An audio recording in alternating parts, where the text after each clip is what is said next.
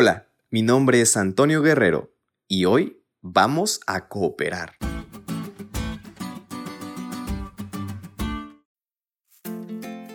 El significado de esta palabra es el siguiente. Hacer algo para que junto a la acción o el esfuerzo de otra persona se consiga un determinado resultado. Y de esto se trata también el siguiente versículo.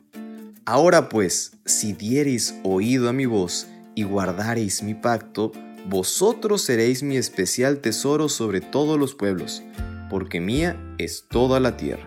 Éxodo 19:5. En la primera línea de este versículo, el Señor propone que si los hijos de Israel oyen su voz y obedecen su pacto, ellos serían su especial tesoro, su gente santa. También les da a entender que no es una obligación, es una respuesta de fe. En cierto sentido, el Señor los ha llamado, pero ese llamamiento no solo se les otorga automáticamente sin que ellos decidan. Simplemente lo que tenían que hacer en respuesta era decidir cooperar. El pueblo de Israel tenía que cooperar con Dios. Por ejemplo, tuvieron que poner de su parte en la obediencia a la indicación de Dios de marcar con sangre los postes de sus puertas si no hubieran hecho lo que Dios les dijo, no se hubieran librado. Ahora aquí, en este pacto, Dios quería liberarlos no solo de Egipto, sino de su esclavitud moral y espiritual.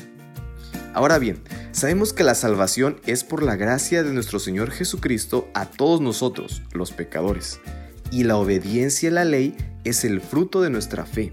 Y así como Dios menciona una cooperación con Israel en cuanto al pacto que hizo con ellos, con nosotros también hace lo mismo.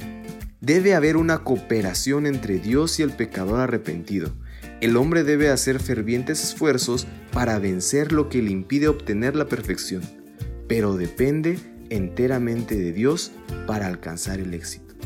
Debemos dejarnos guiar por el Espíritu Santo, dejarlo guiar nuestras facultades y tener el deseo de que Dios cree en nosotros su buena voluntad.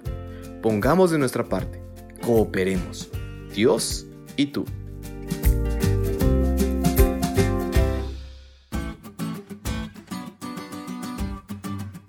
¿Te diste cuenta lo cool que estuvo la lección?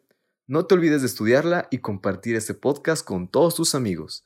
Es todo por hoy, pero mañana tendremos otra oportunidad de estudiar juntos.